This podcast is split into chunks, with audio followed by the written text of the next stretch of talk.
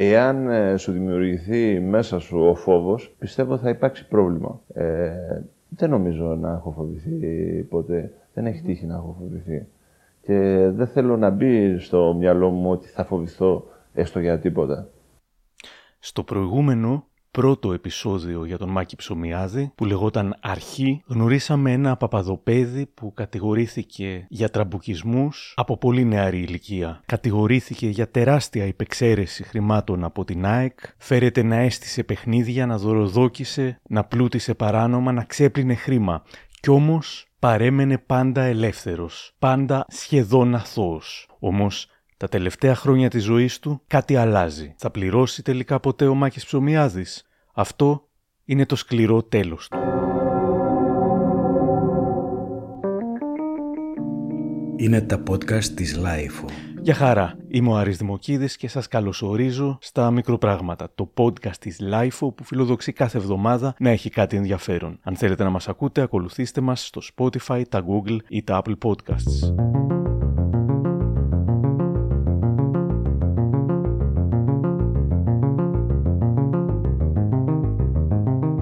Μέχρι το καλοκαίρι του 2011 ο Μάκης Ψωμιάδης έδειχνε ανίκητος. Παρότι κατηγορούνταν για πολλά, πολλοί κόσμος τον θεωρούσε μια συμπαθητική, ξεκαρδιστική περσόνα. Έναν νονό της νύχτας με χαμόγελο μικρού παιδιού. Τον Ιούνιο του 2011 ξεκίνησε η μεγαλύτερη αστυνομική επιχείρηση που είχαμε δει για πολλά χρόνια. Ο φάκελος των στημένων παιχνιδιών επιτέλους άνοιγε. Μέσα σε μια μέρα οι αρχές συνέλαβαν τον Αχηλέα Μπέο, μεγαλομέτωχο του Ολυμπιακού Βόλου, τον Σταύρο Ψωμιάδη, επίσημο πρόεδρο της Καβάλας και γιο του Μάκη Ψωμιάδη, παράγοντες της Ηλιούπολης, πρώην ποδοσφαιριστές, προπονητές, μάνατζερ, bookmakers, ανάμεσα σε αυτούς που δεν είχαν συλληφθεί ακόμα και αναζητούνταν με τη διαδικασία του αυτόφορου ήταν ο Μάκης Ψωμιάδης. Πάλι με κάποιο τρόπο είχε μάθει ότι τον ψάχνουν και είχε κρυφτεί. Στις 23 Ιουνίου του 2011, οι 10 συλληφθέντες παρουσιάζονται στον εισαγγελέα με χειροπέδες. Τους έφταιγε το Πασόκ και ο Κούγιας. Γιατί πάλι εδώ; Η φούσκα της του Πασόκ. Μαλάκες του Κούγιας συγχαρητήρια. Μαλάκες του Κούγια με το κοντό. Ο Τάσος Τέλογλου γράφει στο Πρόταγκον. Η υπόθεση των στημένων αγώνων θα φέρει, σύμφωνα με πληροφορίες, περίπου 700 άτομα στο εδόλιο, οδηγώντας σε μια από τις μεγαλύτερες και πιο πολύπλοκες ποινικές υποθέσεις στην ιστορία της ελληνικής δικαιοσύνης. Θα έρθουν στο φως κι άλλες βόμβες με στημένα παιχνίδια. Οι ποινές που αναμένεται να αντιμετωπίσουν όλοι αυτοί φτάνουν μέχρι και τα ισόβια. Υπήρχε μια μεγάλη αισιοδοξία ότι το απόστημα θα σπάσει, ότι το μαχαίρι θα φτάσει στο κόκαλο και άλλα κλισέ. Συζητιέται βέβαια ότι το συγκεκριμένο σκάνδαλο έσκασε για να αποπροσανατολιστεί ο κόσμος από την ψήφιση του μεσοπρόθεσμου. Πρωθυπουργός ήταν ακόμα ο Γιώργος Παπανδρέου. Σωστή η σκέψη για τα δεδομένα της χώρας μας, γράφει τότε ο Σταύρος Διοσκουρίδης στη LiFO, αλλά επειδή το μεσοπρόθεσμο θα ψηφιστεί έτσι κι αλλιώς, καλό είναι και το παρακράτος του ποδοσφαίρου να πάει μέσα. Τις επόμενες μέρες κυκλοφορούν ένα σωρό διάλογοι. Μαθαίνουμε πως ακόμα και φαινομενικά αντίπαλοι όπως ήταν ο Μπέος και ο Μάκης Ψωμιάδης, στην πραγματικότητα τα έλεγαν και σχολίαζαν τις έρευνες. Αυτός που ξεκινά και ρωτά πώς τα βλέπεις τα πράγματα είναι ο Μάκης Ψωμιάδης, ή μάλλον ο ρεπόρτερ που κάνει με κομικά αποτελέσματα τον Μάκη Ψωμιάδη.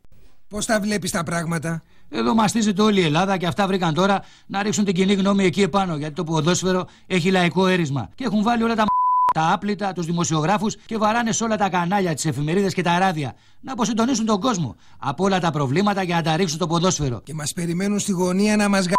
εμένα και σένα. Και κόβουν τα λεφτά. Τι να μου κάνουν εμένα. Εμένα έχει έρθει από τον Αύγουστο μήνα μέχρι σήμερα τέσσερις φορές το ΣΔΟΕ. Με εντολή του Υπουργείου Οικονομικών. Και σε μένα, αγόρι μου. Στα ένα 450 έχω δώσει σε δύο χρόνια. ΦΠΑ, κι εγώ. ΦΠΑ, φόρο μισθωτών υπηρεσιών και αυτά. Δεν πάνε να τι να κάνω λοιπόν, επειδή εμένα δεν με γουστάρει Φερρυπίνο Βενιζέλος. Στα τι είναι ο Βενιζέλος; Μα το γραφείο του Παπανδρέου έχει μπει στη μέση. Άκου που σου λέω, φίλος σου είμαι. Καταρχάς και τα κανάλια που το παίζουν όλα, έχει μπει το μαλακ και τα κοινή όλα. Έτσι από μόνα τους το παίζουν. Ναι, μωρέ. Μην πάθουνε καμιά ζημιά με τα λεφτά. Εγώ δεν έχω πάρει φράγκο από τα 400. Εσύ έχεις πάρει τίποτα, πρόλαβες. Την πρώτη δόση. Πώς δεν πήρες, υπέγραψες και δεν πήρες; Στη φιλία μας. Σε ό,τι έχω ιερό σου λέω. Πώς υπέγραψες τότε; Δεν έχει έρθει ρε αγόρι μου. Προχθές την προηγούμενη εβδομάδα υπέγραψα. Γιατί με μαλάκι παρέας εγώ μου. Μην υπογράψεις, μην υπογράψεις και δεν υπογράψαμε. Την προηγούμενη εβδομάδα υπέγραψα.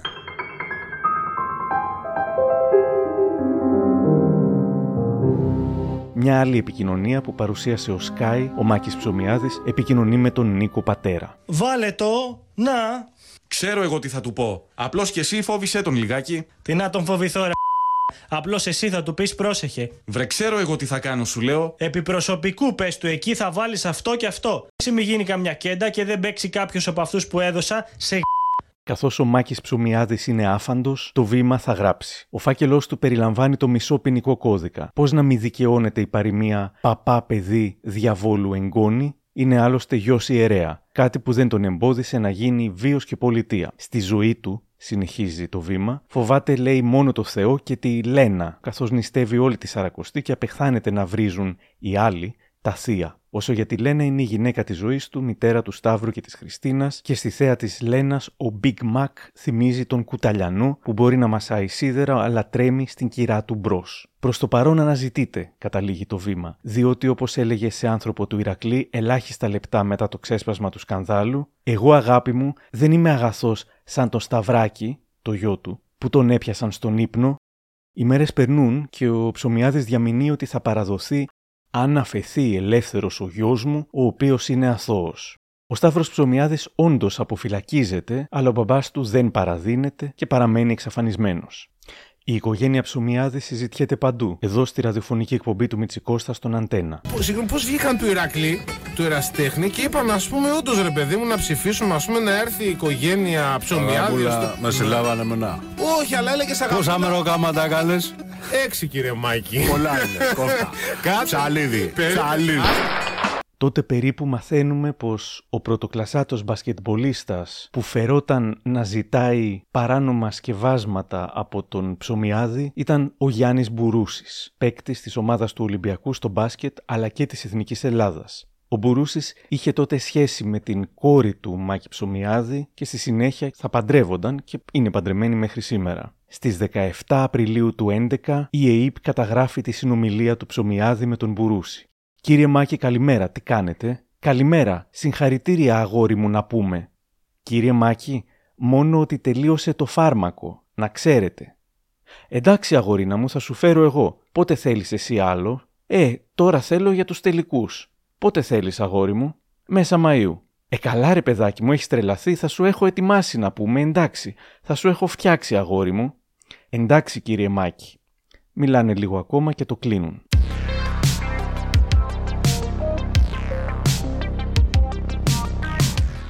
Ο κύριος Μπουρούσης, που τον πρώτο καιρό δεν έβγαινε από το σπίτι του, σοκαρισμένος με την διαρροή των συνομιλιών, σε συνέντευξή του στο Φως λέει: Ήταν μια συνομιλία μου με τον κύριο Ψωμιάδη, ο οποίος είναι ο πατέρας της κοπέλας μου. Όσον αφορά τον τρόπο που μιλάω, όλοι γνωρίζουν και το πώς μιλάω και τον χαβαλέ που μπορεί να κάνω. Αναφέρομαι ωστόσο σε κάτι εντελώς νόμιμο. Ό,τι έχω πάρει στη ζωή μου, ό,τι συμπλήρωμα διατροφής ήταν πάντα νόμιμο. Ναι, αλλά δεν είναι και το πλέον συνηθισμένο να ακούγεται ένας αθλητής να λέει Τελείωσε το φάρμακο. Ναι, συμφωνώ. Είναι λάθος μου και το λέω. Ο τρόπος που μιλάω είναι χαβαλές. Και μέσα στα αποδυτήρια το λέω τέτοια. Αντί να πω φέρε Depon, έχω πει φέρε να φτιαχτούμε. Τι σημαίνει αυτό; Ναι, αλλά αν εσύ άκουγες τη συνομιλία και μίλαγα για παράδειγμα εγώ με έναν άνθρωπο και έλεγα τα ίδια, δεν θα σου φαίνονταν κάπως. Ναι, είναι ύποπτη για όσους δεν γνωρίζουν. Όμως δεν μπορείς να κατηγορήσεις κάποιον αμέσως, ξέρεις πόσα τηλεφωνήματα γίνονται και λέγονται διάφορα είτε στην πλάκα είτε στα σοβαρά.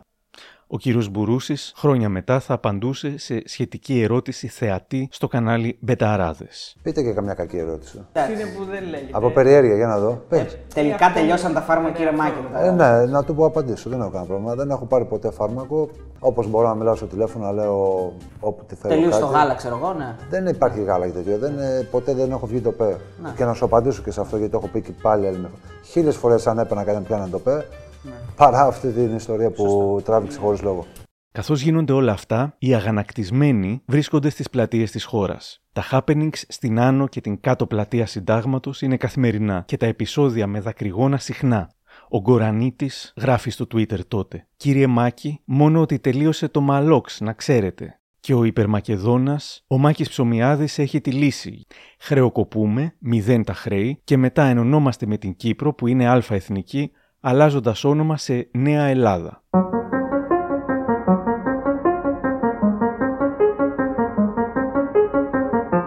Τον Ιούλιο Σεπτέμβριο του 2011 η αθλητική δικαιοσύνη αποφασίζει να υποβιβαστούν από τις κατηγορίες τους η Καβάλα, ο Ολυμπιακός Βόλου, η Ηλιούπολη και ο Εθνικός Αστέρας. Ο Μπέος και ο Μάκης Ψωμιάδης αποχαιρετούν με ερωτηματικό το ποδόσφαιρο, γράφει ο Σταύρος Διοσκουρίδης και αφήνουν τους συγγενείς τους στα πόστα τους. Όμως ένα μήνα αργότερα θα μαθαίναμε ότι για τις ομάδες του Μπέου και του Ψωμιάδη δεν θα υπήρχε καν υποβιβασμός. Η αθλητική δικαιοσύνη τελικά έλαμψε δια της απουσίας της. Ρεπορτάζ του Μέγκα. Ο Ολυμπιακός Βόλου του Αχηλέα Μπέου που παραμένει προφυλακισμένος για τη συμμετοχή του στο σκάνδαλο με τους τιμένου αγώνες και η καβάλα του Μάκη Ψωμιάδη που είναι καταζητούμενος για την εμπλοκή του στην ίδια υπόθεση είναι έτοιμες για την πρεμιέρα του νέου πρωταθλήματος. Μάλιστα δεν πρόλαβε να στεγνώσει το μελάνι από την απόφαση της Επιτροπής Εφέσεων και σύμφωνα με δημοσιεύματα ο Σταύρος Ψωμιάδης κινείται για μεταγραφικό μπαμ με την απόκτηση του Κέλβιν Ετούχου της Manchester City.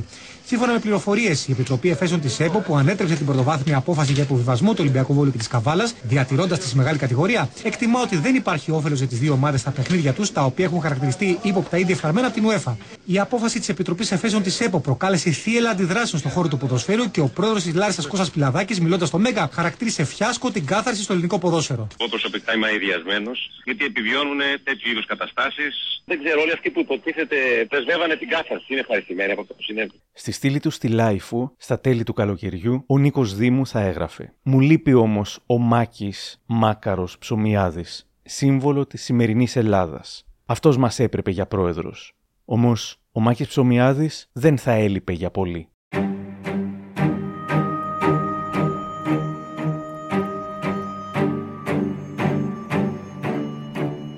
Στις 15 Σεπτεμβρίου, ο Ψωμιάδης εντοπίζεται σε μια πολυτελή βίλα στην Ανάβησο. Στις φωτογραφίες, αρκετά αδυνατισμένος και με πολλά μουσια, θυμίζει τον Λαζόπουλο, τόσο που στο Twitter του ο Εύαν Τζιάν βάζει τους δύο άντρες που τον μεταφέρουν να λέει ο ένας τον άλλον: Είσαι σίγουρος ότι δεν είναι ο Λαζόπουλος, και ο άλλος απαντά: Ναι, τόσες ώρες δεν έχει πει ούτε ένα κυρία μου.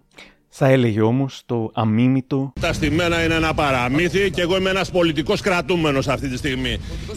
Είμαι πολιτικός κρατούμενος της κυβέρνησης, διότι δεν έχω καμιά σχέση με τα στημένα.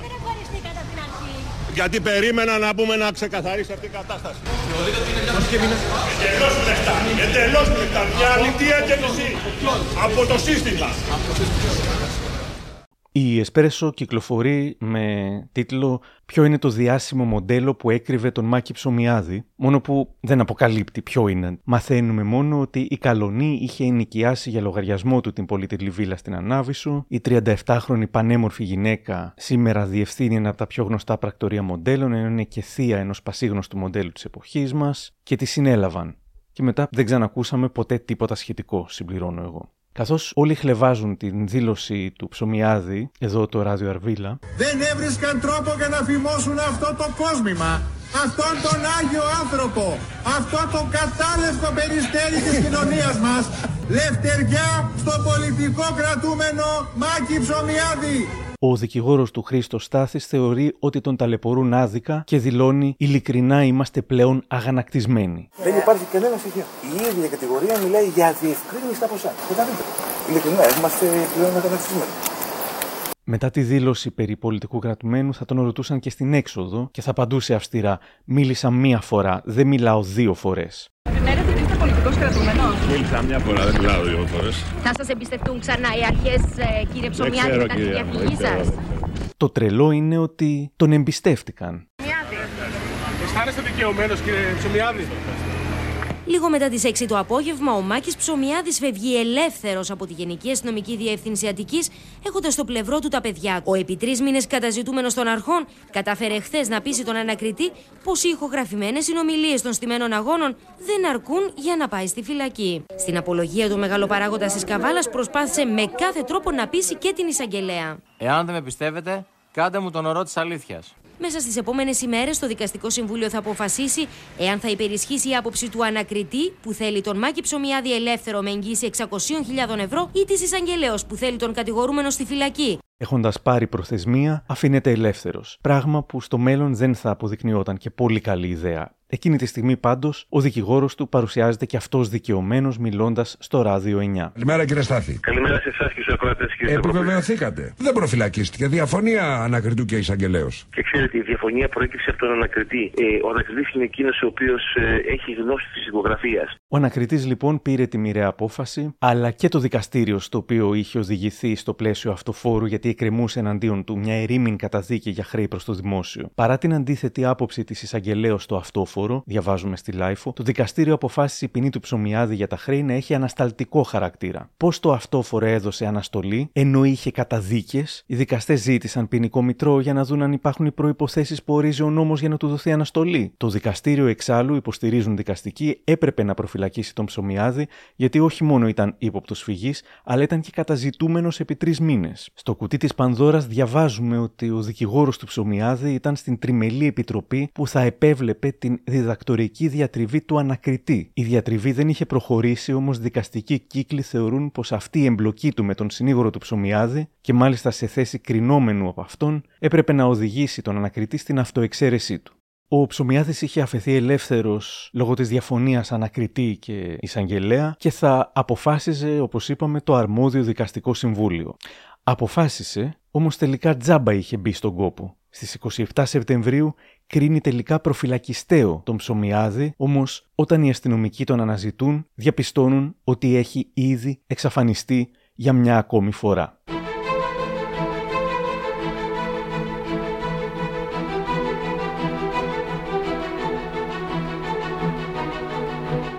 Απ' τη LiFO ο Θεόφιλος Δουμάνης. Τον έπιασαν ενώ διέφευγε και κρυβόταν, τον άφησαν ελεύθερο ως μη υποπτοφυγής και τώρα ψάχνουν να τον βρουν.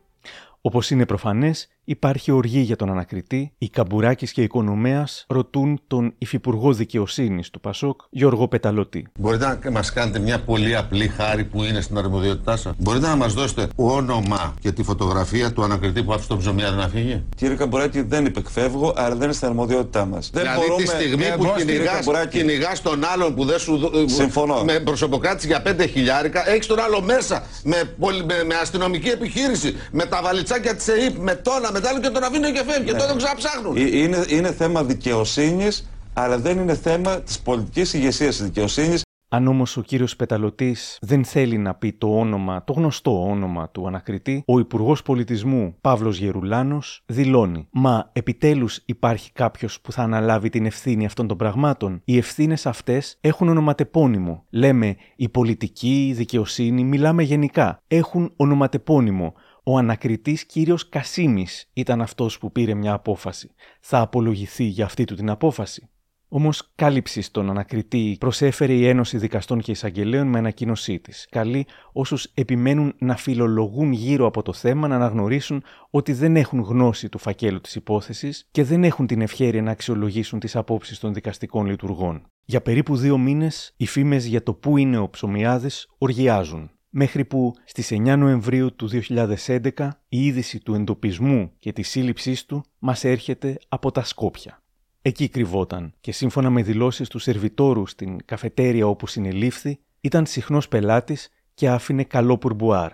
Όμως δεν είχε κανένα από τα χαρακτηριστικά με τα οποία είχε αποτυπωθεί στη συλλογική μνήμη. Ούτε μουστάκι, ούτε κομπολόι, ούτε καν το εμβληματικό πουρο. Αργότερα, όταν τελικά θα δικαζόταν, ο Ψωμιάδης θα ισχυριζόταν στην απολογία του ότι δεν είχε κρυφτεί και θα αποκαλούσε τα Σκόπια προάστιο έξω από το Κιλκής. Ένιωσα την ανθρωποφαγία και δέχτηκα τις συμβουλές λάθος ατόμου. Πλην όμως, πήγα μόλις 20 λεπτά μακριά από τη Θεσσαλονίκη για να ξαναέρθω. Σε ένα προάστιο έξω από το Κιλκής πήγα. Δεν πήγα να κρυφτώ. Ποτέ δεν κρύφτηκα από τη δικαιοσύνη.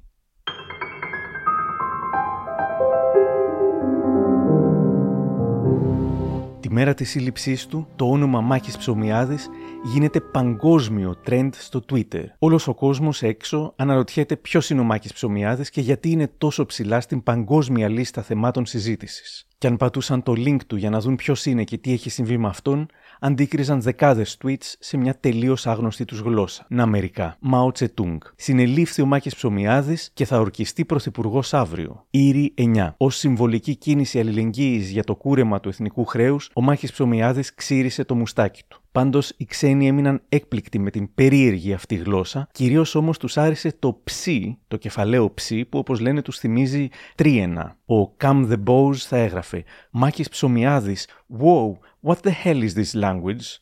Άλλος. Μάκης Ψωμιάδης, What the fuck does this even mean? Κάποιοι Έλληνες τους τρόλαραν βάζοντας φωτογραφίες του με πουρο και μαύρα γυαλιά, γράφοντας Μάκης Ψωμιάδης is the Justin Bieber of Greece. Και Μάκης Ψωμιάδης is the new Prime Minister of Greece and Santa Claus is the Minister of Economy.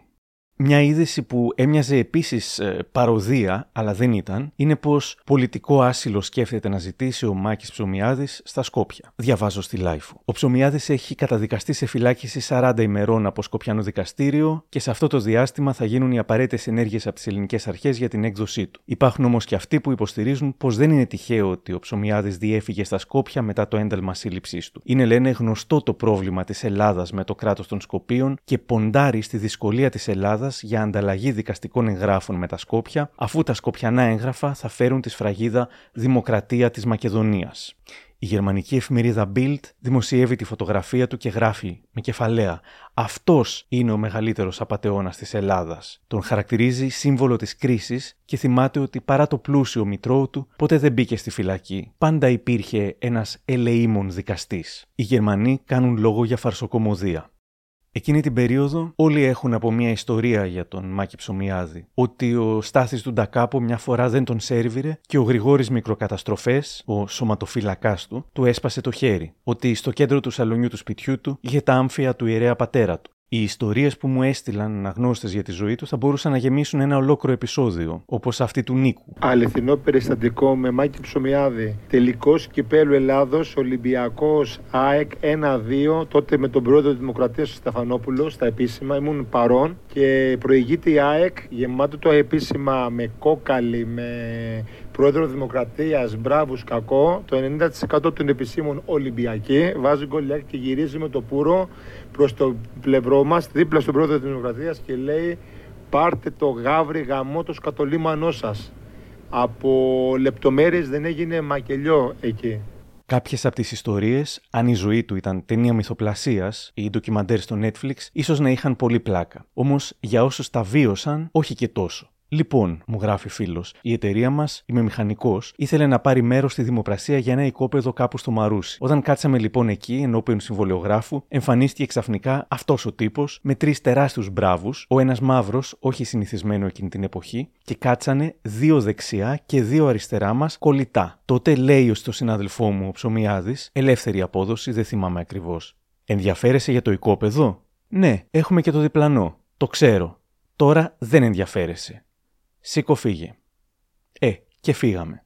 Ακούγεται αστείο, αλλά ήταν πολύ τρομακτικό για μένα, ήμουνα και μικρός τότε. Ο Δε Γιάννης μου έγραψε. Έχω δει αγώνα ΑΕΚ Παναθηναϊκός με τον Ψωμιάδη στο Πέρος στο Κολονάκι. Είχε 5-6 τραπέζια ενωμένα και κάποιος του φώναξε πριν το μάτς.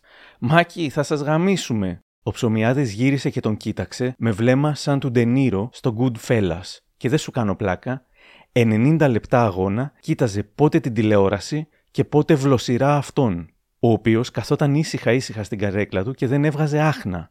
Λέω στο Γιάννη ότι εγώ θα είχα φύγει μετά το πρώτο κοίταγμα και μου λέει μπορεί να μην ήθελε να φύγει μόνος του. Υπάρχει και η άλλη ιστορία που μπορεί να είναι και αστικός μύθος όμως, ότι είχε δώσει ακάλυπτη επιταγή στους ανθρώπους του Μακεδονικού για μια μεταγραφή της ΑΕΚ στο μπάσκετ και πήγαν και του μίλησαν ευγενικά για το ζήτημα και αυτός τους κοίταξε, πήρε την επιταγή, την έβαλε στο στόμα του, έκανε ότι τη μασάει, την έφτισε και τους είπε: Κύριοι, εξοφλήσαμε. Μου λένε σχετικά με αυτό οι μπεταράδες, δηλαδή ο Αριστοτέλης Σαββίδη και ο Θοδωρής Ρίγανης. Υπάρχουν ιστορίες οι οποίες έχουν διανθιστεί στο πέρασμα του χρόνου με σάλτσες. Δηλαδή, μπορεί να υπάρχει μια βάση, αλλά ξέρεις, ο ένας θα την πει στον άλλον ε, κάπως ε, με λίγο περισσότερη σάλτσα, ώστε στο τέλος θα φτάσει ας πούμε, να, να είναι κάτι το οποίο θα θέλει να ακούσει ο καθένας. Ακόμα και οι υπερβολές πάντως ήταν ενδεικτικές του πόσο μυθιστορηματικός χαρακτήρας ήταν. Και μαζί και με τις παροδίες του Μιτσικώστα, τον είχαν σχεδόν κανονικοποιήσει παρουσιάζοντα παρουσιάζοντάς τον σαν ετοιμόλογο χιουμοριστικό ήρωα.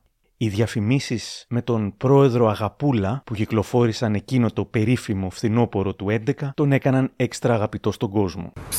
Αγαπούλα, γουστάρεις να βγάλεις χαρτζηλίκι. Έμπα. Από πού το τζιμπήσαμε; Απ' τη Φανάρ Μπαχτσέ. Φενέρ, πρόεδρε. Πες τι και έτσι. Ο Πίου έφτιασε. Ήρθε ο Πίου. Στα αγαπούλα, πες του δικηγόρου της κακιάς ώρας, είπαμε να βγάλει εμένα έξω και όχι να μπουν οι άλλοι μέσα. Πες του, τόσο που και λάιδαγε στο τηλέφωνο, οι κασέτες του είναι πιο πολλές και από του Γιάννη του Πάρη. Πες του δεν κάνει ούτε για τον Άριο Πάγκο. Πες του να δώσει 5, 6, 7, 10 ονοματάκια. Έτσι είπε. Αγαπούλα, την κουκούλα. Όταν μιλάς με όλους, θέλεις free to go, γιατί αυτές τις γιορτές... Μαθαίνοντας για την ύπαρξη των διαφημίσεων και παρόλο που βρίσκεται σε φυλακή των Σκοπίων, μέσω του δικηγόρου του στέλνει εξώδικο στην εταιρεία κινητής τηλεφωνίας Wind για αυτή τη σειρά διαφημίσεων με πρωταγωνιστή τον Τάκη Σπυριδάκη. Δεν ζητάει μόνο να σταματήσει η προβολή των διαφημίσεων και να αποζημιωθεί χρηματικά για την ηθική βλάβη λόγω προσβολής προσωπικότητας, ζητάει και μέρος των κερδών που αποκόμισε η εταιρεία από την προβολή των διαφημίσεων. Ο μακαρίτης Τάκη Σπυριδάκη θα απαντούσε στον Ψωμιάδη μιλώντας στον Παπαδάκη και τον Αντένα. Και φωτογραφίζεις τον κύριο Ψωμιάδη και ζητάει να αποσυρθεί η διαφήμιση και ζητάει και άλλα πράγματα. Αισθάνεσαι κάποια ενοχή, Μάκη μου. Εγώ όχι, εγώ δεν είμαι στα Σκόπια καταρχήν αυτή τη στιγμή. Βέβαια δεν λέω που είμαι. Εντάξει, δεν είμαι στα Σκόπια. Από το θέμα της αγαπούλας και αγαπούλα και όλα αυτά τα πράγματα τα- είναι μια ατάκα την οποία χρησιμοποιεί ο, ο συγκεκριμένος χώρος, αλλά και κάθε ας πούμε νεόπλουτος που είναι και αδιευκρίνιστο τώρα το πώς έχει αυτά τα χρήματα και το παίζει νεόπλουτος. Είναι μια αργό που τη χρησιμοποιεί όχι μόνο ο εν λόγω κύριος, αλλά όλος ο χώρος του ποδοσφαίρου και οι πρόεδροι του ποδοσφαίρου. Επομένω. Πάντως ο κύριος Ψωμιάδη δεν ε, καταφέρεται εναντίον σου. Το- Και στη εξώδικο που έχει στείλει λέει ότι του είσαι και συμπαθής. Α, οπότε τη γλίτωσα εγώ. Δηλαδή. Πάντως είναι αλήθεια πως, ειδικά αν ασχολείσαι αμυγός με την αθλητική πλευρά του Μάκη Ψωμιάδη, υπάρχει ο κίνδυνος να κατηγορηθείς για ξέπλυμα. Α πούμε, όταν ανέφερα στο Twitter ότι θα έκανα τον Ψωμιάδη, κάποιος μου έγραψε. Ρώτα και τους μπεταράδες γιατί τον ξέπλυναν εμφανίζοντάς τον ως σχεδόν γραφικό θιούλι με αστείες ιστορίες, και αυτό έκανα. Οπότε σας ρωτάω. Είναι Εντάξει, ένα ναι. πράγμα το οποίο εντάξει, μας το έχουν πει και εμάς πολλές φορές. Σκοπός μας ήταν να μαζέψουμε τις αθλητικές ιστορίες με τον ε, Μάκη Ψωμιάδη. Τη καταγραφή των εμπειριών των ανθρώπων που το γνωρίσαμε κάνουμε. Δεν είχαμε σκοπό ούτε να τον βγάλουμε καλό, ούτε να τον βγάλουμε κακό. Ε, μια καταγραφή ιστοριών. Οι περισσότερες ιστορίες έχουν να κάνουν με έναν άνθρωπο ο οποίος είναι και λίγο σαν ένα λούμπεν στοιχείο, λίγο από τα βαθιά ε, υπόγεια του ελληνικού ποδοσφαίρου. Οι περισσότερες ιστορίες έχουν να κάνουν με το πώς συμπεριφερόταν, έτσι, αυτόν τον, τον τρόπο τον ε, αποφασίζω και διατάζω. Τις περισσότερες φορές του περνούσε. Υπήρχαν και άνθρωποι που δεν, τους, δεν, δεν του περνούσε ας πούμε, αυτό το εγώ είμαι ο νόμος, ας πούμε. Όπως είναι η ιστορία του Δέλλα. Που στην αρχή τον παίρνει, τον παίρνει με το κακό, του λέει θα σου κάνω, θα σου δείξω. Ο Δέλλα δεν μάσησε και τελικά έγινε αυτό που ήθελε αυτός. Με πήρε τηλέφωνο, μου λέει: Δέλλα, λέει, να, να μιλήσουμε. Πάω στο γραφείο, μου λέει: Ο προπονητής είπε, προπονητής ήταν ο Σάντος τότε. Του λέω: Οκ, του λέω: Έχω λέω να παίρνω κάποια λεφτά από την προηγούμενη σεζόν. Έχω ένα χρόνο συμβόλαιο. Δεν θέλω λέω, το επόμενο συμβόλαιο. Δώσε μου λεφτά που μου χρωστάς και θα φύγω. Αυτό δεν με θέλει, του λέω: Μία, θα φύγω. Α, μου λέει: Δεν υπάρχει χιλιάρικο, τότε χιλιάρικο ήταν. Του λέω: Τι εννοείς, του λέω. Του λέω: Δεν μπορώ να φύγω έτσι. Του λέω. Άρχισε να μου απειλεί, θα σε κάνω. Του λέω: Θα, θα με. Ρε, αγόρι, μετά το ξαναγύρισε πάλι. Τέλος πάντων, μην στα πω λόγο, τότε κάπνιζα και όπως καθόμουν στον καναπέ μου έφυγε ένα αναπτυράκι μικρό. Διαφημιστικό ήταν πώς είναι το Honda Ναι, ναι, ναι, ναι. Ήταν του Πασόκ αυτό. Δεν ξέρω τον λόγο. Φεύγω από την Άγη με τα πολλά, πάω στην Περούτζια, πάω στη Ρώμα και βρίσκει έναν κοινό μας φίλο. Του λέει: Το δικό σου λέει τον φτιάξαμε. Ένα δωράκι λέει δεν μας έκανε. Αλλά τέτοιος πούστη είναι, λένε και Πασόκ. Εμείς κάναμε μια χιουμοριστική αναφορά, μια χιουμοριστική παρουσίαση της ζωής και των έργων του Μάκη Σομιάδη στο ελληνικό ποδόσφαιρο, πάντα σε συνάρτηση με τις συνεντεύξεις μας. Είναι τα πράγματα τα οποία διαλέγουν οι άνθρωποι του ποδοσφαίρου να θυμούνται από αυτόν. Ίσως γιατί όταν πεθάνει κάποιος θυμόμαστε μόνο αυτά που μας κάνουν να γελάμε; Ίσως γιατί κανένας ε, δεν θα ήθελε να βγει να πει πράγματα τα οποία τον κάνανε να φοβηθεί ή να τρομάξει; Ο Ψωμιάδης εκδίδεται στην Ελλάδα από τη χώρα που τότε λεγόταν πρώην Ιουκοσλαβική Δημοκρατία της Μακεδονίας και τώρα λέγεται Βόρεια Μακεδονία και στις 3 Ιουλίου του 2012 μαθαίνουμε ότι η οικογένεια Ψωμιάδη ελέγχεται αυτή τη φορά από την εφορία. Ο Ψωμιάδης είχε να υποβάλει φορολογική δήλωση από το 2000. Αν κάνουμε τη χαρτογράφηση της οικογένειας, ο Μάκης Ψωμιάδης είναι προφυλακισμένος για την υπόθεση των στημένων ματ. Ο γιος του Σταύρος με την κατηγορία βρίσκεται στον κορυδαλό της νομιμοποίησης εσόδων από από παράνομη δραστηριότητα. Η κόρη του Χριστίνα χθες αφέθηκε ελεύθερη με περιοριστικούς όρους, ενώ η σύζυγός του και δύο ξαδέρφια του αναμένεται να οδηγηθούν την ερχόμενη εβδομάδα στην ανακρίτρια με τις ίδιες κατηγορίες. Οι πληροφορίες οι δικές μας, λοιπόν, σύμφωνα με το εισαγγελικό πόρισμα, λένε ότι η οικογένεια Ψωμιάδη είχε συστήσει οργάνωση για το ξέπλυμα μαύρου χρήματος, χρήμα που υπεξαιρέθηκε από τα ταμεία της ΑΕΚ όταν έλεγχε επί της ουσίας την ομάδα ο Μάκης Ψωμιάδης. Πώς είχε γίνει αυτό, είχαν στήσει εταιρείες εγχώριες και, εξ, και εξωχώριε αγοραπολισία ακινήτων, αλλά είχαν δημιουργήσει και ένα υποφορφείο προκειμένου να εκτρέφουν άλογα για τον υπόδρομο. Το συμπέρασμα ήταν ότι όλα αυτά ήταν αδήλωτα. Ο Μάκης Ψωμιάδης και η οικογένειά του είχε να κάνει φορολογική δήλωση από το 2000.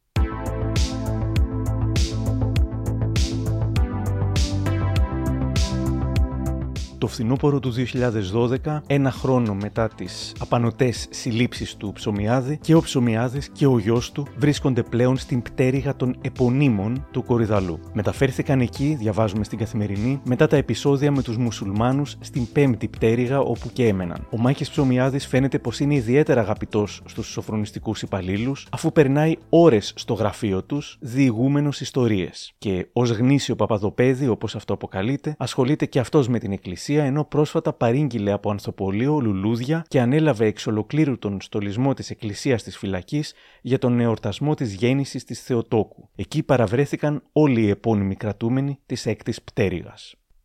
Στις αρχές του 2013 αποφυλακίζεται με περιοριστικούς όρους ο γιος του Ψωμιάδης Σταύρος, ο ίδιος όμως παραμένει στη φυλακή. Την άνοιξη του 2013, για τρίτη φορά η Πουγουδουμού μπλοκάρει το αίτημα της εισαγγελίας εφετών της Αθήνας για την επέκταση της έκδοσης του ψωμιάδη, προκειμένου να δικαστεί και για την υπόθεση της υπεξαίρεσης σε βάρος της ΑΕΚ, υπεξαίρεσης ύψους 21 εκατομμυρίων ευρώ. Ένα μήνα μετά, και ενώ βρίσκεται τελικά κάποια λύση, η ΑΕΚ υποβιβάζεται για πρώτη φορά στην ιστορία της στην πιο μαύρη ημέρα των ένδοξων 89 χρόνων της. Μαθαίνουμε ότι ο ψωμιάδης είναι συντετριμένος για τον υποβιβασμό της ΑΕΚ. Νιώθει άραγε υπεύθυνος γι' αυτό, ρωτούν οι δημοσιογράφοι τον δικηγόρο του.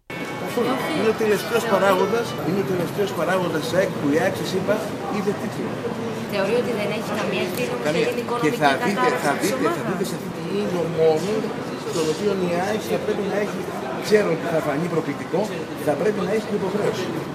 Λίγο μετά, μια ευχάριστη είδηση για την οικογένεια. Η κόρη του Μάκη, Χριστίνα Ψωμιάδη, αποφασίζει να παντρευτεί τον αγαπημένο της, τον μπασκετμπολίστα, όπως είπαμε, Γιάννη Μπουρούση. Αφηγείται ο κύριος Μπουρούση στους Μπεταράδες. Θέλω να ρωτήσω την πρώτη επαφή όταν πήγες για γαμπρό στο μάκι. Αχ, έχω, είχα Ναι. τέλεια σχέση. Ε, λογικό, Απ' την πεθερός. πρω- ε, ε, καλά και πριν γίνει πεθερός μου. Έτυχε να τον γνωρίζω απ' έξω στην πιάτσα που λέμε. Ναι, Ε, από εκεί και πέρα, γεια σας, γεια σου, θα παντρευτώ με την κόρη σου. Α, ναι, δεν είχε δηλαδή. Τι να είχε. Ήταν και αυτός θηριώδης όμως, έτσι. Αυτός ήταν θηριώδης. Εντάξει, ο κόσμος αυτός που είναι απ' έξω ξέρει άλλα. Εμείς που είμαστε από εμάς ξέρουμε άλλα. Αυτοί που έχουν δουλέψει μαζί του ξέρουν άλλα. Τέλος πάντων, σε μένα ήταν straight. Δηλαδή αυτό που μου έλεγε και αυτό που του έλεγα. Δεν ήταν, παιδί μου, δηλαδή ανακριτικός, γιατί θα δίνω την Ανακριτικός. κόρη του. Εννοώ, παιδί μου, Ούτε καν, σου ούτε στείλει να καν. σε, Άστο, να σε με- ψαρώσει, να σε κάνει. Όχι, μην το ψάχνεις τίποτα. Μακάρι να ήταν ζωή. Να το γνωρίζετε. Ναι, ναι. ναι. Ε, τι Αστεία ιστορίες ιστορία, για το παιδί μου, ναι. πεθερό μου, το συγχωρεμένο και για το Μάκη το Ψωμιάτη, έχετε πολλές, ναι. ακούσει πολλές. Ναι. Κάποιες ισχύουν, κάποιες δεν ισχύουν. Θεωρείς ότι υπήρχε, υπάρχει ένα ενδεχόμενο να έχει παρεξηγηθεί σε κάποια πράγματα, δηλαδή να, έχει, να έχουν Εντάξει, μείνει ναι. πράγματα που δεν έγιναν, που Δεν θέλω να ξέρεις να το επεκτείνω, Ναι. γιατί ο περισσότερος κόσμος έχει άλλη άποψη. Ε, Ναι. Πεθερός να ήταν, τα είχε πάντα θετικά λόγια να πεις. Καλά, ναι, εννοείται. ναι. Εντάξει, στην παρέα ήταν ε, έξω καρδιά. Εκείνο το καλοκαίρι μοιάζει ότι ξεκινά και η δίκη σε δεύτερο βαθμό για την ΑΕΚ. Πρωτόδικα είχε δικαιωθεί η ΑΕΚ. Όμως στην έναρξη αυτής της δίκης, οι συνήγοροι του Ψωμιάδη ζητούν για άλλη μια φορά την αναβολή της με το αιτιολογικό ότι δεν μπορούσαν οι ίδιοι να είναι παρόντες. Ο πρόεδρος του δικαστηρίου απορρίπτει το αίτημα λέγοντας χαρακτηριστικά: Έχει αναβληθεί τόσες φορές. Δεν νομίζετε ότι κάποτε πρέπει να γίνει. Κι όμως, ενώ ξεκινάει εκείνη την ημέρα τέλος πάντων η δίκη, σύντομα οδηγούμαστε σε μία ακόμη αναβολή από αυτές που στο τέλος οδηγούσαν σε παραγραφή ή σε έβρεση παραθυρακίων του νόμου, όπως θα έλεγε εξοργισμένος έξω από το δικαστήριο ο Ντέμις Νικολαίδης. Θέλω πολύ να πω ότι ο Μάκης Ψωμιάδης είναι ένας καταπληκτικός τύπος. Καταφέρνει και βγαίνει νικητής 9 συνεχόμενα χρόνια. Παίζει μόνος του απέναντι στο ελληνικό δημόσιο, την ΑΕΚ, α, τη δικαιοσύνη, τη λογική, αλλά καταφέρνει πάντα και μας κερδίζει συνεχόμενα 9 χρόνια. Με αποδεδειγμένα εγκλήματα εις βάρος του δημοσίου και της ΑΕΚ. Ειλικρινά το, του βγάζω το καπέλο και ας προβληματιστεί οποιοδήποτε σε αυτή τη χώρα που ζούμε. Απλά 9 χρόνια έρχομαι στο δικαστήριο. Θεωρείτε- Όχι μόνο εγώ και ο ΣΔΟΕ, το ελληνικό δημόσιο και άλλοι άνθρωποι μαζί με μένα. Θεωρείτε ότι έχει τελειώσει οριστικά αυτή η ιστορία; Καταρχήν από τη στιγμή που πήρε αναβολή για το Σεπτέμβριο και από ό,τι μαθαίνω, διαβάζω, η ΠΑΕΑΚ θα λυθεί ω εταιρεία μέσα στου επόμενου τρεις μήνες, σημαίνει ότι δεν θα μπορεί να είναι να παρίσταται στο δικαστήριο απέναντί του. Οπότε νομίζω ότι οι πιθανότητες νίκης σε αυτό το επίπεδο ότι θα είναι λιγοστέ. Αλλά δεν είμαι νομικός για να σας απαντήσω. Ευχαριστώ πολύ.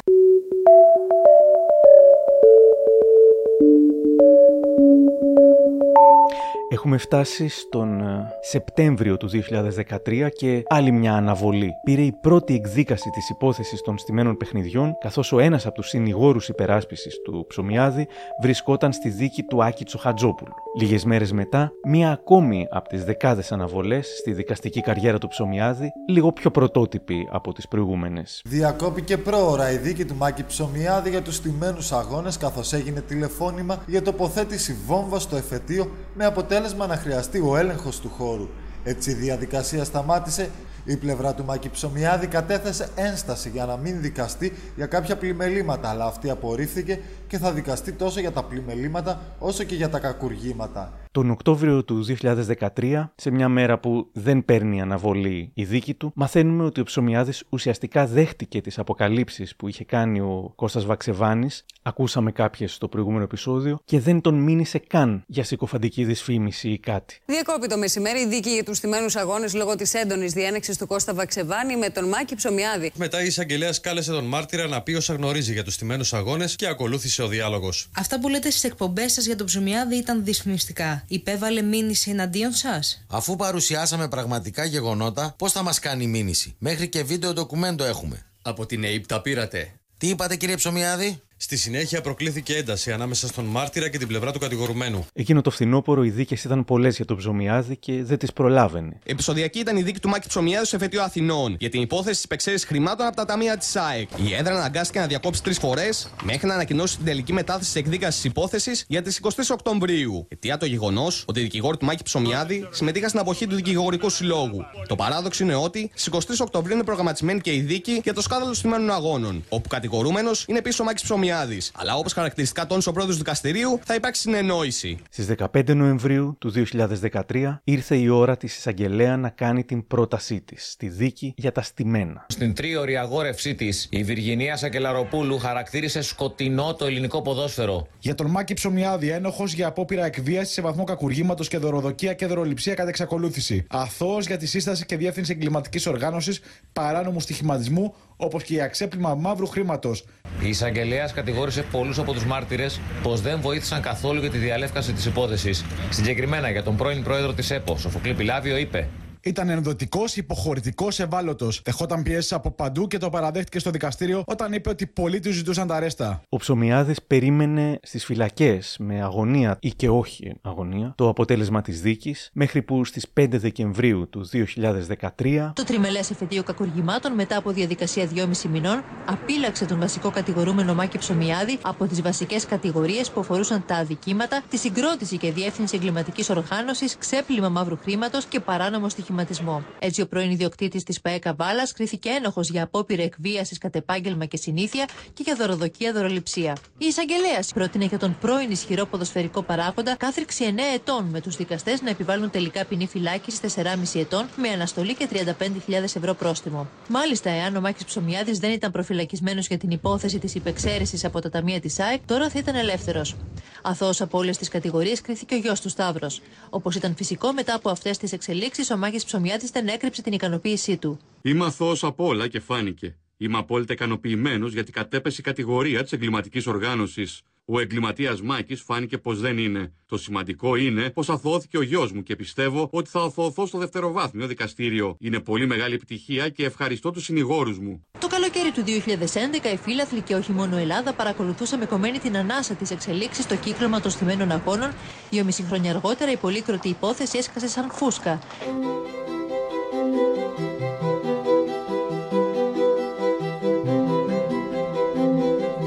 Καθώς εκκρεμούσε η οριστική απόφαση για την εξαίρεση στην ΑΕΚ, αυτός παρέμεινε στη φυλακή ο δημοσιογράφος Άρης Κιαδόπουλος είχε δηλώσει στο κουτί της Πανδώρας. Έχω την εντύπωση ότι αυτοί οι άνθρωποι πάντα, ακριβώς επειδή χρησιμοποιούνται ως λαγοί, έχουν από πίσω τους μια υψηλή προστασία, η οποία τους λέει εντάξει μπορεί να χρειαστείς να μείνεις και πέντε μήνες στη φυλακή, έχεις βγάλει τόσα, σκάσε τώρα, τράβα να υπηρετήσεις και μια μικρή θητεία στον Κορυδαλλό. Θα φροντίσω εγώ από εκεί και πέρα να σε βγάλω. Και γι' αυτό έχω την εδραία πεποίθηση ότι δεν φοβούνται και τόσο. Ούτε ο Μάκης θα τρομοκρατηθεί, ούτε ο Αχιλλέας ο Μπέος θα τρομοκρατηθεί. Κανείς από εδώ. Απλά ταλαιπωρούνται λίγο, αλλά αυτά τα οποία έχουν κερδίσει πια ε, αξίζει τον κόπο. Και εμένα μου έλεγαν να μείνω έξι μήνες στον Κορυδαλλό. Πολύ ευχαριστώ θα έμενα αν είχα εξασφαλίσει ένα εκατομμύριο ευρώ για την υπόλοιπη μου ζωή. Πολλοί θεωρούσαν ότι ο Μάκης Ψωμιάδης ήταν ατρόμητος επειδή πίστευε ότι δεν θα τιμωρηθεί ποτέ στη ζωή του. Για το αν φοβήθηκε ποτέ, είχε πει στην Αναπαλετσάκη. Δεν νομίζω να έχω φοβηθεί ποτέ. Δεν έχει τύχει να έχω φοβηθεί. Και δεν θέλω να μπει στο μυαλό μου ότι θα φοβηθώ έστω για τίποτα. Είχε μάθει να είναι ατρόμητος επειδή ήξερε πως πάντα θα τη γλίτωνε. Όμως τον Απρίλιο του 2014, όπως έγραψε κάποιος, έγινε αυτό που έπρεπε να είχε γίνει δεκαετίες νωρίτερα. Αποδόθηκε δικαιοσύνη. Μετά από 10 χρόνια και αναβολές επί αναβολών, η ώρα της δικαίωσης για τους ανθρώπους της ΣΑΕΚ έφτασε. Ποινή κάθερξης 10 ετών, χωρίς αναστολή και μη εξαγοράσιμη, επέβαλε το τριμελές εφετείο κακουργημάτων στο Μάκη Ψωμιάδη, ο οποίος κρίθηκε ένοχος για την υπόθεση υπεξαίρεσης 21,5 εκατομμυρίων ευρώ από τα ταμεία της ΠΑΕΑΕΚ.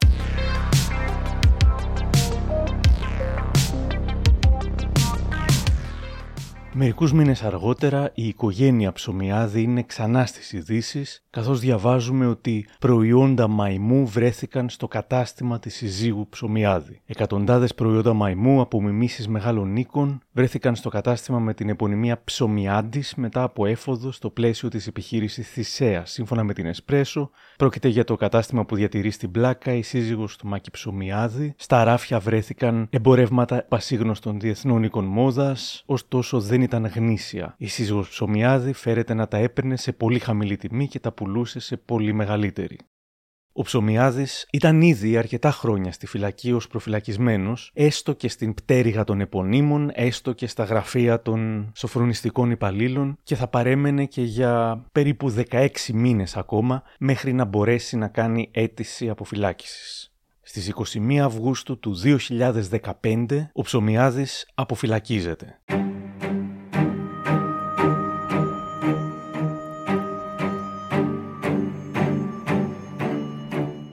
Τα memes δίνουν και παίρνουν στο ίντερνετ. Το πιο γνωστό από αυτά, μια φωτογραφία του με το πουρο και με ηρωνικό ύφος να λέει Αγαπούλες μου, σας έλειψα. Οι παπαράτσι τον πετυχαίνουν σε στιγμές τη καθημερινότητας. Τον βλέπουμε να αγοράζει χάμπουργκερ, ενδεχομένως Big Mac, σε κατάστημα fast food και ο τίτλος γράφει Η μεγάλη επιστροφή του ψωμιάδη.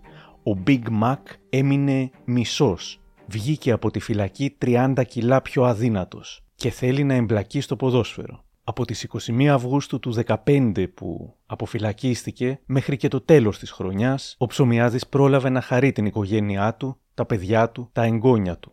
Όμως στις 6 Ιανουαρίου του 2016, 4,5 μήνες μετά την αποφυλάκησή του από τον Κορυδαλό, βρίσκεται νεκρός από έμφραγμα. Ήταν 68 ετών.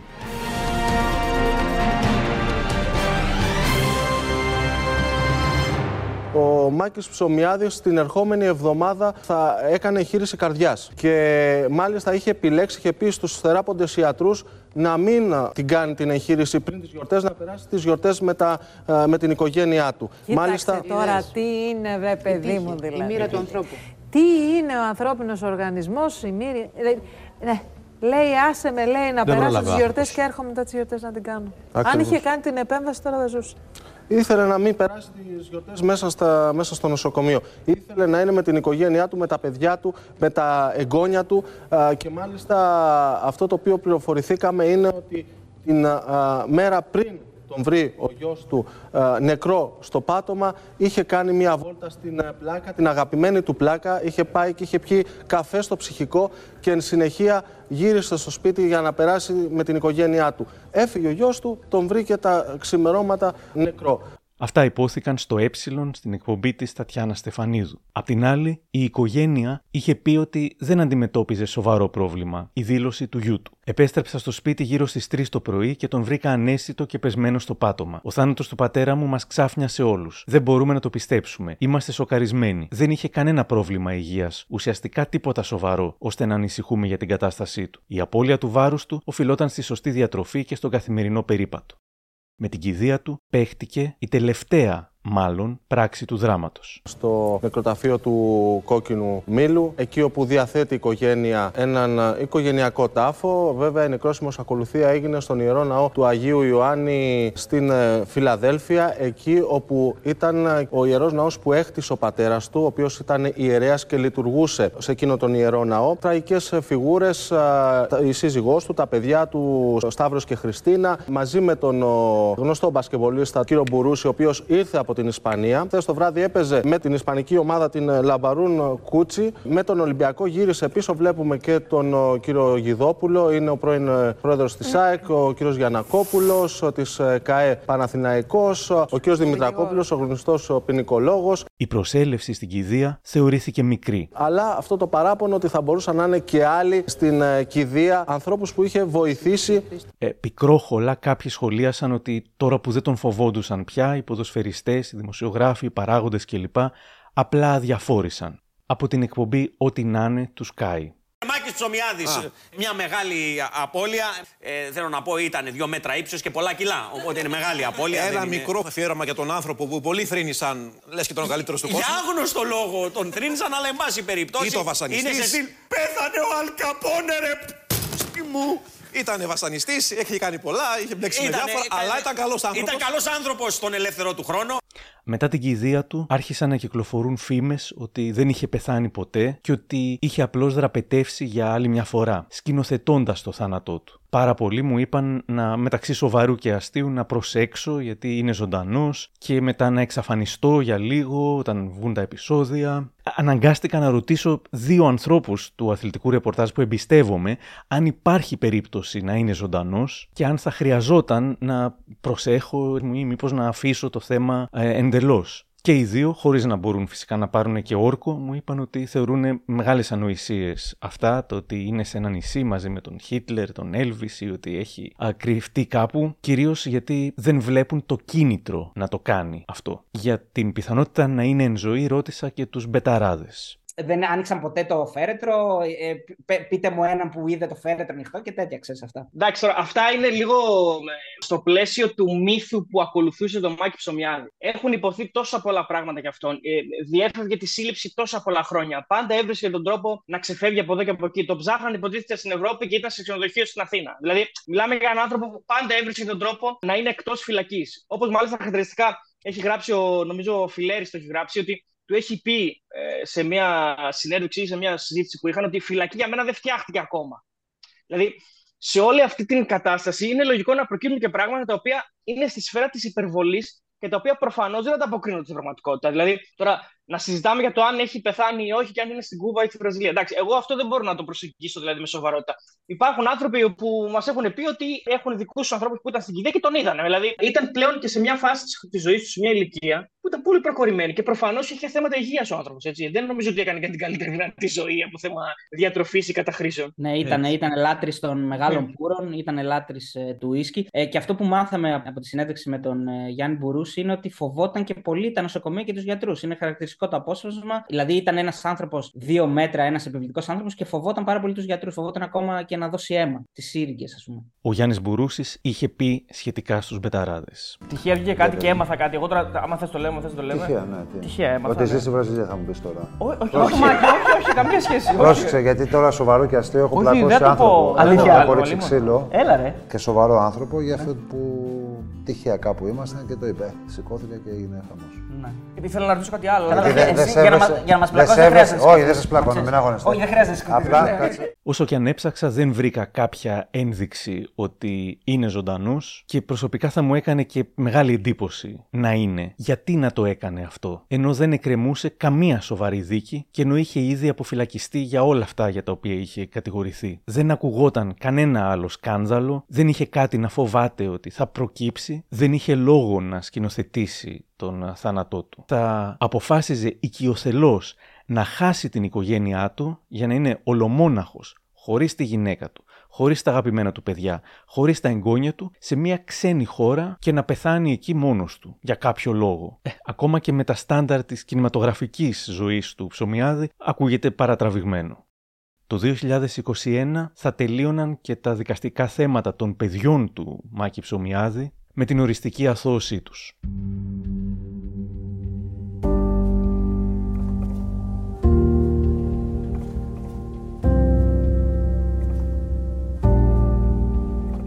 Τι ήταν τελικά ο Μάκης Ψωμιάδης; Έμοιαζε με ένα μικρό αγόρι, με ένα παιδί το οποίο βρέθηκε να έχει απεριόριστη δύναμη, μια δύναμη χωρίς όρια. Ένα τέτοιο ψυχογράφημα, με λίγες λέξεις και θέτοντάς το πολύ ευγενικά, είχε κάνει κάποτε στον Sky ο δικηγόρος φίλος του, Τάκης Μανολάκος. τόσα χρόνια που τον γνωρίζω, στη συναναστροφή του και στην νοοτροπία του είναι καθαρός παιδική. Ο Μάκης είναι δύσκολος διότι όπως ένα παιδί επιθυμεί και ρίχνεται σε κάτι που θέλει και πρέπει να το αποκτήσει, έτσι, δείχνεται, έτσι ρίχνεται και ο Μάκης. Και εκεί πλέον κάπου ε, δυσκολεύεται κανείς να τον παρακολουθήσει. Διάβασα κάπου πως η ζωή του όλη ήταν σαν μαφιόζικη κομμωδία. Ακόμα και σήμερα κάποιοι τον θυμούνται ως έναν αστείο αθυρόστομο κύριο και δεν είναι τυχαίο πως ο Μητσικώστας ακόμα τον κάνει και τον βάζει να απειλεί με βασανιστήρια για να γελάσει ο τηλεθεατής. Δεν βρίζετε πλέον; Όχι, μου το απαγόρευσε εκείνος ο παλιό μοντέρ που έχουν εδώ βάλει μπιπ στο εδώ. Μια μέρα που εσόλαρα 15 μπιπ το δευτερόλεπτο γιατί με έκλεψε δηλωτή ο Κακέτσι, έρχεται ο τριμάκα και μου λέει: Εδώ είναι μέρος αναπαύσεως, όχι βομολογίων, κύριε Ψωμιάδη. Δεν τρέπεστε. Τι εσείς τι του είπατε; Ντρέψου μόνο σου, ρε αρχή, και πρόσεξε μου ζαλί στην καραπουτσάρα, μην πάρω φόρα και βάλω τις κάλτε του κομπολογιού να κάνουν τσουλήθρα στο λοκό σου. Μπορεί να υπάρχουν και θετικά και αρνητικά στο χαρακτήρα κάποιου. Για τη δράση όμως του Μάκη Ψωμιάδη έχει αποφανθεί η ελληνική δικαιοσύνη έστω και όπως και όποτε αποφάνθηκε. Ναι, όταν πεθαίνει κάποιος, θυμόμαστε κυρίως αυτά που μας κάνουν να γελάμε. Και όντως, οι διάσημοι που πεθαίνουν μένουν συχνά στο μυαλό μας ως εξωπραγματικές φιγούρες που προκαλούν έξαψη, περιέργεια και συχνά καλό καρδογέλιο. Όμως, κλείνοντας, δεν μπορείς παρά να σκεφτείς και όσους τρόμαξαν, έκλαψαν, υπέφεραν ή βασανίστηκαν. Μερικές φορές σκεφτόμαστε τους διάσημους σαν ήρωες ντοκιμαντέρ του Netflix ή σαν cool αστεία καρτούν ή σαν παντελώς άκακους κακούς μιας τηλεοπτικής σειράς. Και ξεχνάμε πως οι πράξεις του καθενός μας έχουν συνέπειες. Όχι στα serial ή στα crime documentaries, αλλά στην αληθινή ζωή.